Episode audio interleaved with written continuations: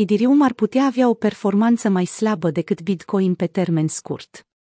Din cauza incertitudinilor față de tranziția la Ethereum 2.0 și din cauza lipsei de interes a investitorilor instituționali față de acest activ digital, Ethereum ar putea avea o performanță scăzută față de Bitcoin pe parcursul anului curent.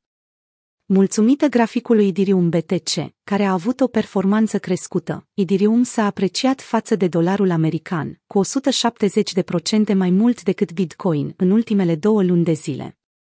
Bull marketul de la începutul anului a stabilit un nivel maxim de 4300 de dolari pentru Ethereum în 12 mai. Cu toate acestea, pe măsură ce trendul beriș s-a instaurat pe piață, performanța crescută a Ethereum-ului a scăzut împreună cu prețul. În prezent acesta performează cu 25% mai slab decât Bitcoin. Unii analiști sunt de părere că aceasta este o simplă ajustare tehnică după un raliu puternic al activului. Deși aceasta este o explicație precară, ea exclude câțiva factori importanți care s-au instaurat anul acesta în ecosistem.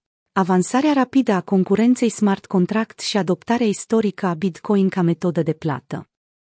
Închenarul galben, care cuprinde intervalul dintre 7 și 9 iunie, am evidențiat o discrepanță majoră între performanța Ethereum USD și Ethereum BTC. Activul digital s-a depreciat major față dolarul american, însă a avut o performanță nu la fel de slabă față de Bitcoin. Pentru o înțelegere aprofundată, recomandăm un studiu separat al celor două grafice. Competitorii Ethereum Concurența Smart Contract la mijlocul lunii mai, când activele digitale se bucurau de cel mai mare volum cumulativ pe exchange-urile descentralizate, Binance Smart Chain reprezenta peste 40% din totalitatea tranzacțiilor. Chiar dacă Ethereum a rămas liderul sferei DeFi, deținând majoritatea lichidității blocate în contracte inteligente, Binance Smart Chain a atins o cotă de piață de 40% pentru DX-uri.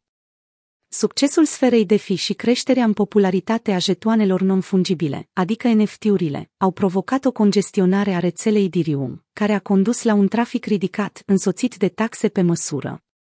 Dacă în prezent aceste taxe sunt accesibile pentru că s-au redus cu 90% de la maxim, mulțumită biar marketului în care se află piața cripto, taxele medii depășeau 50 de dolari la începutul lunii mai. Această îngreunare a rețelei Ethereum a declanșat o explozie de activitate și tranzacții pe rețelele concurente, dintre care PancakeSwap a fost cel mai bine poziționat și a captat cel mai mare volum. Pentru a face lucrurile și mai defavorabile față de Ethereum, câteva proiecte de fi de top și-au extins dezvoltarea și pe blockchain-ul celor de la Binance. Harvest Finance și OneInch sunt doar două exemple.